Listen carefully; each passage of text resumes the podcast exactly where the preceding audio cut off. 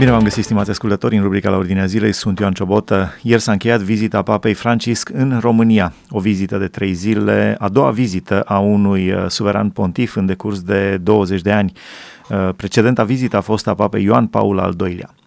Sunt multe aspecte pozitive în, ultim, în urma vizitei papei, dar există și o parte care ne separă complet pe creștinii evanghelici față de papa. Cum comentați uh, aspectele pozitive? Îl întrebăm pe pastorul Marius Birgean prin telefon în emisiunea noastră.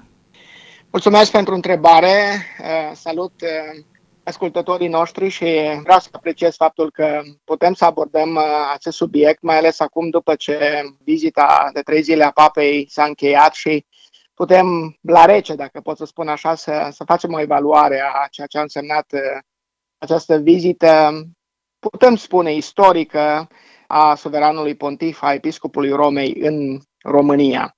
Așa cum ați amintit, există aspecte pozitive care merită a fi apreciate chiar și de către noi, uh, credincioși evanghelici sau protestanți. Aș vrea să amintesc trei dintre ele. Uh, a fost poate mai multe, dar în mod clar că ne-au impresionat pe toți uh, citatul din Eminescu, uh, care trădează clar o cunoaștere a culturii românești. Ne-a mers la inimă, uh, să zic așa, acel citat.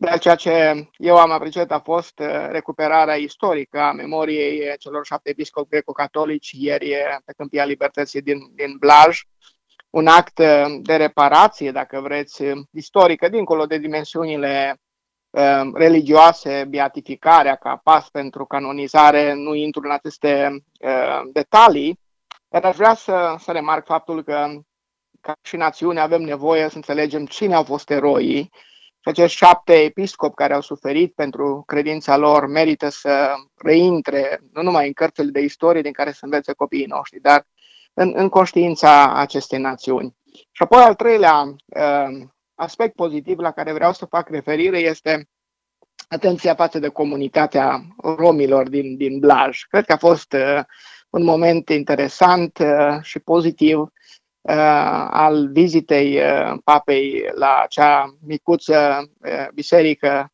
de rom de la periferia Blajului. Din punct de vedere strategic, ce înseamnă această vizită a suveranului pontif într-o țară majoritar ortodoxă? Și spunea chiar și despre uh, atâția români care nu au loc de muncă în România, că ar fi o problemă uh, uh, internațională, nu doar a României, pentru că românii sunt, uh, constituie cea mai mare emigrație pe timp de pace. Deci ce înseamnă din punct de vedere strategic această vizită? Cred că uh, venirea papei în România în această perioadă se înscrie într-un efort pe care autoritățile românești îl fac pentru a uh, da o anumită notorietate uh, țării noastre. Pe fondul uh, insatisfacției față de, de greșelile guvernării, uh, această luptă împotriva corupției uh, și așa mai departe, Ehm, se dorește, da, și a fost summitul de la Sibiu din nou mai și acum vizita papei, se dorește un fel de, de uh, reparare a imaginii negative a țării noastre. Și atunci, în contextul acesta, venirea unui papă uh, catolic, uh, care este și șeful unui stat uh, occidental, Vaticanul, în România, uh, uh, contribuie la îmbunătățirea acestei imagini. Uh, dar dincolo de aspectul acesta este și un aspect care ține de, de apropierea uh, între cele două mari biserici istorice, Biserica Romano-Catolică și Biserica Ortodoxă. Uh, așa cum știm, există o reticență mare în lumea ortodoxă față de apropierea de, de Vatican. Um, dacă în urmă cu aproximativ o lună, Papa a, s-a rugat singur în catedrala din Sofia. Um, s-a dorit ca venind la, la București lucrul acesta să nu se întâmple și um, așa cum, cum s-a văzut, um, au făcut împreună, au, au mers la, la catedrala um, Mântuirii Neamului și deși s-au rugat consecutiv rugăciunea Tatăl nostru, faptul că au fost împreună cei doi uh, capi spirituale, Patriarhul Daniel împreună cu Papa, Uh, a fost apreciat de către, de către mulți. Și apoi aprecierea, evident, este și față de uh, autoritățile din România care și-au făcut de data aceasta temele și au organizat cât a depins de ele ca vizitele papei în diverse locații să, să decurgă fără incidente. Interesant uh, faptul că s-au rugat uh, uh, succesiv rugăciunea Tatăl nostru. Mă gândesc din punctul de vedere al lui Dumnezeu. Vin doi copii în fața tatălui și fiecare își spune rugăciunea pe rând. da. Există subiecte în care luptăm împreună. Avorturile, homosexualitatea, familia, eutanasia. Cum vedeți această luptă foarte importantă? Da, cred că uh, este o perioadă în care uh, aceia care își spun creștini de diverse uh, confesiuni să înțeleagă că există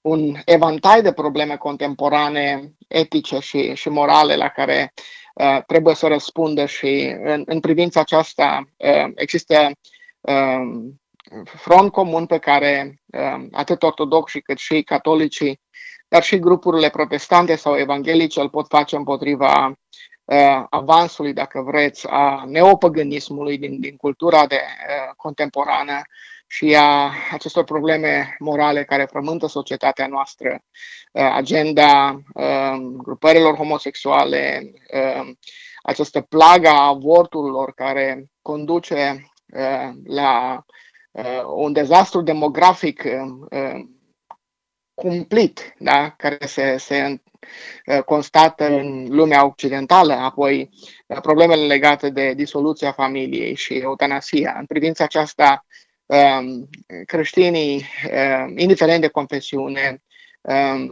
e indicat să, să-și spună punctul de vedere și cu cât suntem mai mulți în aceste lucruri și uh, punctul de vedere al, al creștinilor este uh, mai, mai puternic. Aș adăuga la ceea ce a spus și o altă problemă, genocidul creștinilor din, din uh, uh vremea noastră, persecutarea grupurilor creștine în, uh, în țări islamice, în Africa, în Nigeria, de exemplu, um, auzim mereu că um, grupări islamiste militante gen Boko Haram um, răpesc aproape în fiecare săptămână sau ucid mulți creștini. Deci aceste, aceste lucruri, uh, libertate de conștiință, libertatea religioasă, persecuția creștinilor, sunt probleme care trebuie să frământe și să se preocupe Um, lumea creștină în ansamblul ei și atunci este laudabil atunci când um, grupuri creștine importante își spun punctul de vedere și sunt, uh, există un agreement, există o înțelegere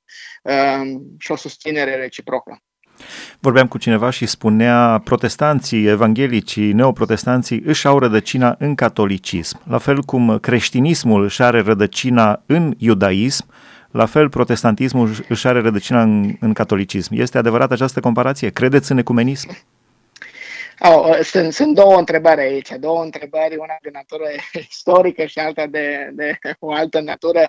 Uh, uh, aș, uh, aș nuanța puțin răspunsul la, la, la prima întrebare. Vreau să, să afirm faptul că, da, dintr-un punct de vedere istoric, uh, primii uh, protestanți mă refer la protestanții magisteriali, au fost inițial catolici și reforma magisterială începută de Martin Luther, de Calvin, Zwingli, a început în Biserica Catolică ca un efort de reînnoire, de reformare a Bisericii Catolice, însă, din păcate, datorită condițiilor de atunci, Biserica s-a dovedit catolică a fi nereformabilă și acești protestanți, acești uh, uh, noitori și reformatori au fost nevoiți să, a fost practic excomunicat și așa a apărut mișcarea, mișcările protestante.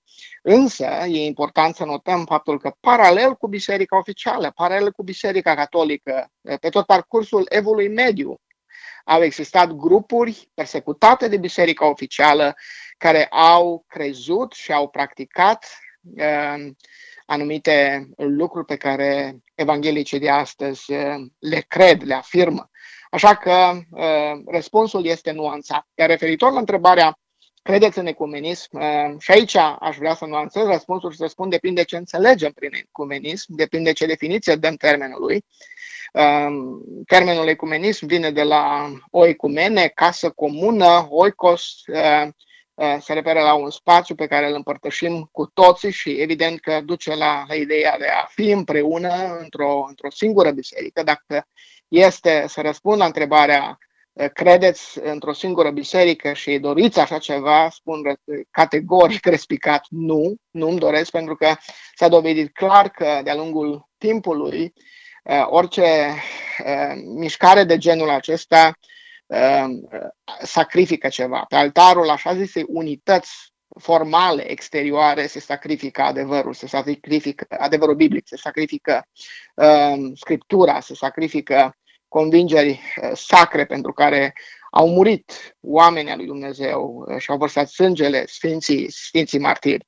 Școala Ecumenică Mondială a început uh, undeva la începutul secolului 20, conferința misionară de la Edinburgh în 1910 și apoi, după al doilea război mondial, la Amsterdam în 1948 a luat iniția așa numitul Consiliu Mondial al Bisericilor.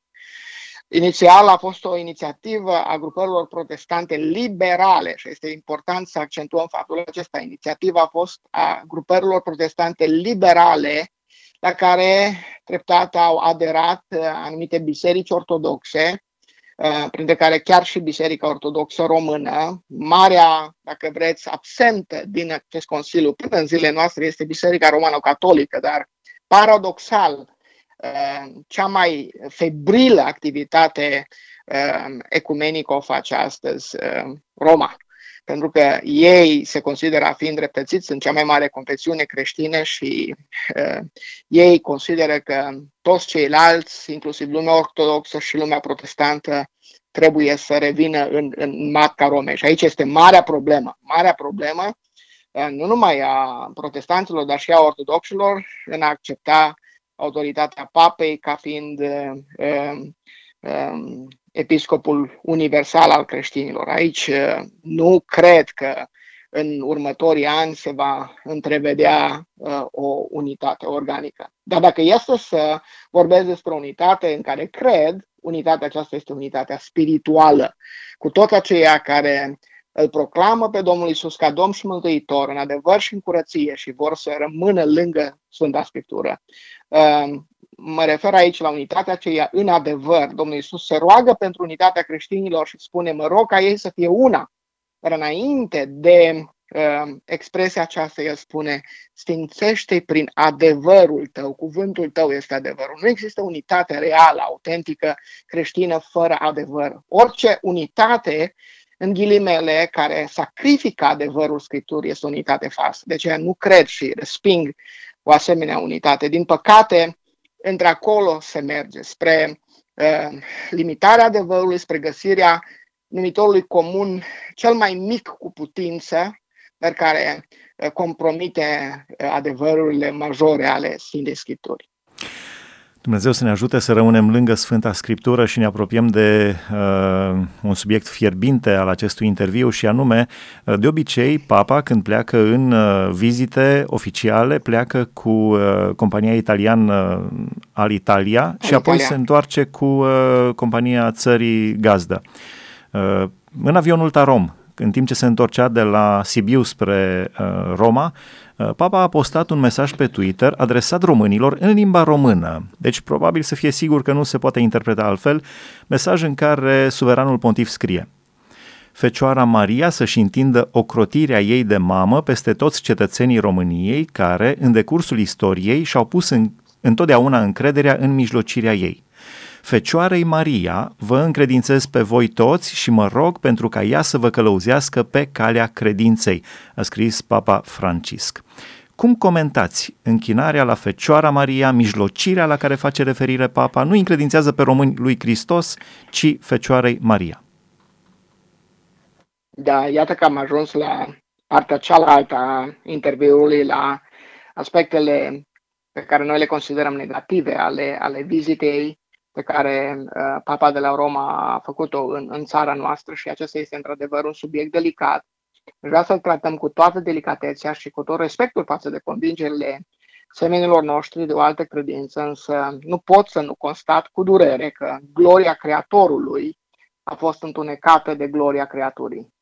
Gloria lui Hristos, Mântuitorul și unicul mijlocitor între Dumnezeu și oameni, așa cum Sfânta Scriptură spune clar și Papa trebuie să știe lucrul acesta, îl știe. A fost umbrită de accentul, spun, uh, exagerat pus pe, pe rolul și pe imaginea Fecioarei Maria. Ce spune, ce spune Biblia despre Maria? Ca și, ca și protestanți, noi, uh, spre, uh, aș vrea să spulberăm anumite mituri care s-au creat în jurul nostru că noi nu uh, o respectăm pe Maria. Ba, o respectăm. O respectăm, o apreciem pentru rolul ei pe care ea l-a jucat în istoria planului lui Dumnezeu, însă nu putem merge dincolo de ceea ce Sfânta Scriptură spune despre ea. Nu putem merge dincolo de ceea ce ea a afirmat despre sine și despre Fiul Său. Nu putem merge despre, dincolo de ceea ce a afirmat Mântuitorul despre ea. Și uh, când ne uităm în Scriptură, afirmăm, vedem clar, ea a fost un instrument ales în mod suveran de Dumnezeu.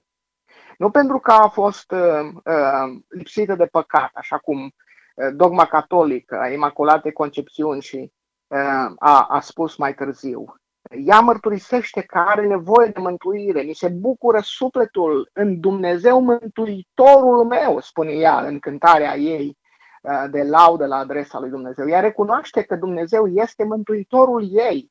Um, la nunta din Cana, ea nu se pune pe ea în prim plan, ci spune să faceți și El vă va spune. Domnul Iisus, Mântuitorul. Da? El, el trebuie să fie în, în, în, în prim plan.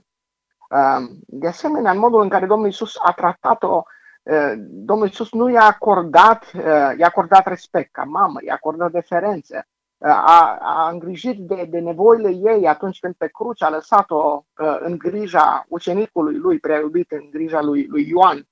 Dar după înălțarea la cer, Maria, rolul ei în comunitatea creștină este estompat. Nu, mai, nu vedem nicio referire în, în epistolele Noului Testament la Um, o, o închinare la, la, la o recunoaștere a unui rol superior, dar nu la închinarea în dreptul ei.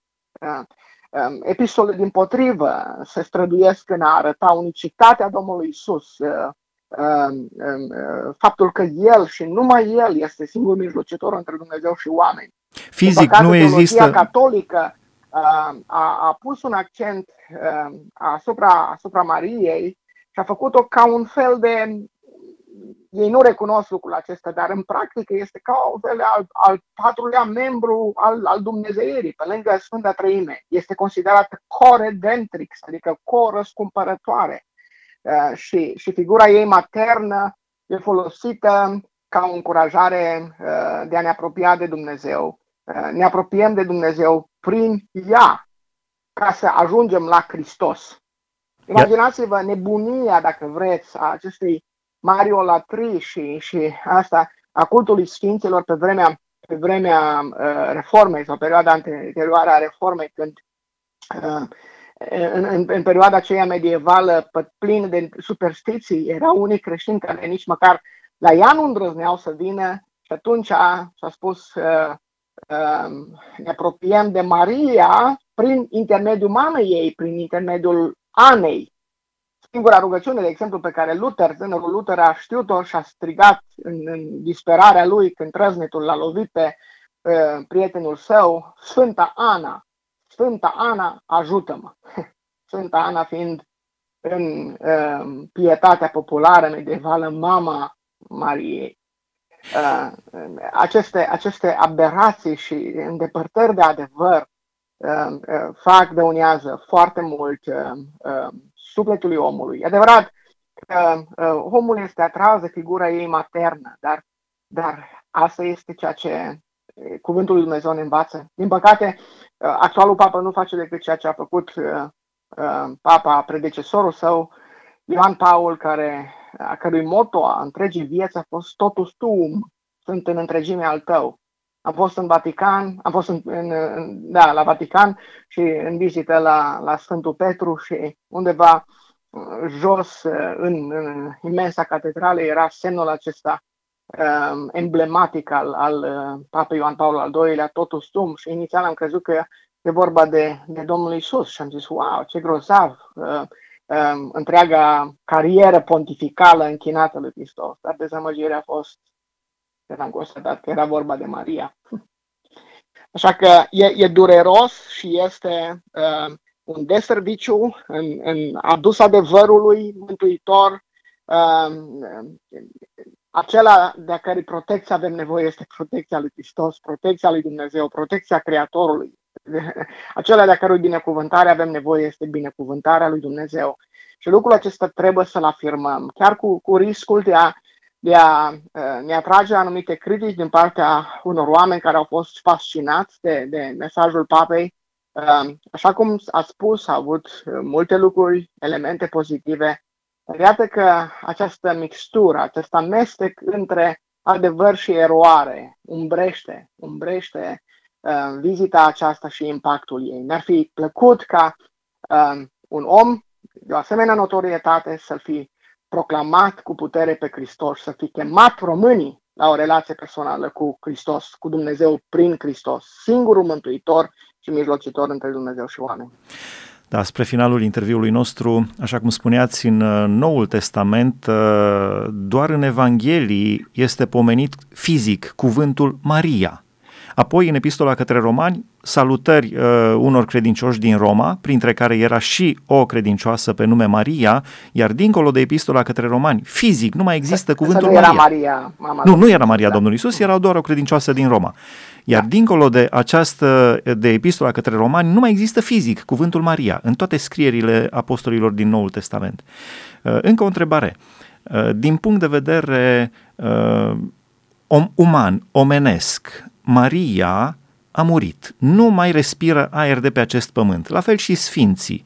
Sunt morți, nu mai respiră aer de pe acest pământ. Credeți că este o încercare de comunicare cu morții atunci când uh, un, uh, uh, o persoană evlavioasă încearcă să se închine Mariei sau Sfinților? Uh, aș putea spune că este un exercițiu spiritual sau o experiență spirituală periculoasă, periculoasă pentru că um, istoria de 2000 de ani a creștinismului a demonstrat faptul că această închinare nebiblică adusă Mariei, ceea ce e numit cultul Fecioarei sau Mariolatrie, nu este altceva decât o continuare a, a anumitor tendințe din, din uh, religiile păgâne, din religiile Babilonului, a cultului Fecioarei, care apare în multe religii păgâne și care este adus în creștinism, care îmbracă o, o, o, o haină creștină. Um, așa numitele apariții mariene, fie că vorbim de Lourdes, fie că vorbim de Fatima, fie că vorbim de Medjugorje sau uh, de, de alte um, locuri în care Fecioara chipurile s-au, s-a arătat uh, și a îndemnat pe oameni uh, într-un fel sau altul. Interesant este că această fecioară care apare nu îi apropie pe oameni la Hristos, de Hristos, nu îi leagă pe oameni de Dumnezeu, îi leagă pe oameni de ea, de inima ei. Um, așa numita uh, apariție de la Fatima, de la începutul secolului 20, are de-a face cu uh, dedicarea Rusiei, de exemplu, inimii Sfintei Fecioare.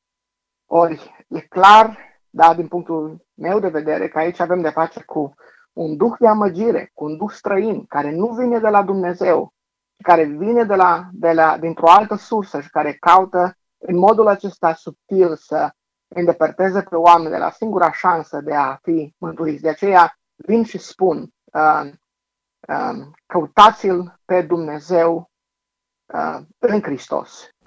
Căutați-l pe Hristos în Scriptură. Apropiați-vă de Scriptură, de Cuvântul lui Dumnezeu. Luați cartea Domnului și citiți.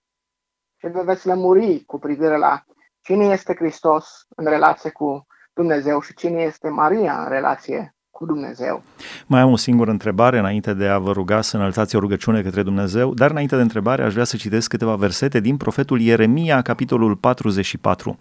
Și le-aș recomanda tuturor ascultătorilor care poate au semne de întrebare să citească toată Scriptura, dar pe acest subiect uh, pot să citească două capitole, și anume din profetul Isaia și din Ieremia, capitolele 44, și din Isaia și din Ieremia. Și citesc câteva versete din Ieremia, capitolul 44. Este vorba despre poporul evreu care erau duși, uh, au plecat în Egipt, ei de bunăvoia lor, să scape de ceea ce se întâmpla în țara lor și scrie, toți bărbații care știau că nevestele lor aduceau tămâie altor Dumnezei, Toate femeile care se aflau acolo în mare număr și tot poporul care locuia în țara Egiptului, la Patros, au răspuns așa lui Ieremia, prorocul. Nu te vom asculta în nimic din cele ce ne-ai spus în numele Domnului, ci voim să facem cum am spus cu gura noastră, și anume, să aducem tămâie împărătesei cerului, și să-i turnăm jerfe de băutură, cum am făcut noi și părinții noștri, împărații noștri și căpetenile noastre în cetățile lui Iuda și în ulițele Ierusalimului. Atunci aveam pâine de năsăturam, eram fericiți și nu treceam prin nicio nenorocire. Dar de când am încetat să aducem tămâie împărătesei cerului și să-i turnăm jerfe de băutură, am dus lipsă de toate și am fost nimiciți de sabie și de foamete. De altfel, când aducem tămâie împărătesei cerului și îi turnăm jerfe de băutură, oare fără voia bărbaților noștri îi pregătim noi turte ca să o cinstim, făcându-i chipul și îi aducem jerfe de băutură? Deci, această împărăteasa cerului este un duh demonic care era și atunci în Egipt cu poporul și care este antic. Uh, din păcate, Maria este numită împărăteasa cerului, dar problema este că Maria, mama Domnului Isus Hristos, nu este uh, una cu această împărăteasă a cerului decât uh, pentru cei care cred acest lucru. Maria, mama Domnului Isus Hristos, spune Biblia, binecuvântată ești tu între femei. Această împărăteasă a cerului este un duh demonic. Ultima întrebare. Care este diferența între închinarea la creator și la creaturi? Este o diferență fundamentală. Închinarea la creator este închinarea poruncită de creatorul și este uh, singura închinare primită de el și este singura închinare care ne menține paradoxal pe noi, creația uh, lui, uh, pe linia uh, corectă a sănătății spirituale, a sănătății mentale, dacă vreți, pe când închinarea la creator este, este uh, ceea ce Biblia numește și condamnă ca fiind idolatrie. Închinarea la creaturi. Lucru, la creaturi, da. Este un lucru cât se poate de repulsiv la adresa lui Dumnezeu. Sfântul Pavel, în Roman capitolul 1, ne spune că omul păcătos, care a suprimat evidențele prezenței lui Dumnezeu din jurul lui, a înăbușit uh, adevărul prin nelegiuirea lui, separându-se de Creator prin păcat, inima lui fără pricepere s-a întunecat și atunci omul în întunecimea lui, pentru că el este profund religios, pentru că are în el un gol în formă de Dumnezeu simte nevoia ca să își umple golul acesta, atunci zice, uh, s-au închinat înaintea creaturii sau făcăturii uh, uh, sau, sau uh, uh, lucrului creat de a creaturii în locul creatorului. La final aș vrea să vă rog să înălțați o rugăciune către Dumnezeu. Mai avem doar un minut din emisiune, dar este important să încheiem cu rugăciune. Doamne Dumnezeul nostru, ne închinăm înaintea Ta și îi declarăm că Tu ești singurul Dumnezeu adevărat. Ne închinăm în numele Domnului Isus, singurul nume care le-ai dat oamenilor, în care ei pot să fie mântuiți și în care ei pot ajunge la Tine. Doar El este calea, adevărul și viața. Este singurul mijlocitor între Dumnezeu și oameni. Doamne, ne rugăm ca Duhul Tău cel Sfânt care L-ai trimis în lume ca să îl descoperă pe Hristos, să-L înalțe pe Hristos, să-și facă lucrare de cercetare în inima semenilor noștri și să-i conducă la realizarea că au nevoie de salvare și pentru ca să fie salvați au nevoie de Domnul Isus Hristos. Te rog să dai la o parte orice duc de amăgire care caută să, leagă, să lege pe oameni de alte ființe, de alte entități care nu sunt de la tine. Doamne, în mod special ne rugăm pentru națiunea noastră. Um, o națiune care își caută drumul, care își caută identitatea, care își caută locul printre popoare. O națiune însă care în disperare de cauză, se agață de orice ar putea să uh, o ajute în demersul acesta, dar de multe ori se agață de, de uh, nădejde înșelătoare, se agață de persoane care nu pot oferi ceea ce tu poți să oferi. Ne rugăm, Doamne, ca Tu să dăruiești acestui popor călăuzirea și lumina Ta de sus, ca să te găsească pe Tine. Trimite în țara noastră o autentică trezire spirituală. Doamne, nu doar o emoție de moment, nu doar o emulație legată de, de vizita unui om care este om, în final, un muritor ca noi toți, ci, Doamne, cercetarea autentică a Duhului Tău cel Sfânt, care este Dumnezeu și care îi conduce pe oameni la Hristos în relație cu Creatorul. Aceasta o dorim pentru țara noastră, pentru semenii noștri. Și în numele Domnului Isus cerem binecuvântarea ta peste fiecare român, oriunde ar fi. În numele Lui ne rugăm cu mulțumire. Amin. Amin, mulțumim frumos, stimați ascultători, a fost împreună cu noi prin telefon pastorul Marius Birgean. Am discutat despre vizita papei uh, Francisc în România. Au fost multe aspecte pozitive în urma acestei vizite, au fost uh, lucruri comune, au fost uh, lucruri care ne diferențiază. Am încercat să abordăm toate aceste aspecte. Sunt Ioan Ciobotă, vă mulțumesc pentru atenție, Dumnezeu să vă binecuvânteze.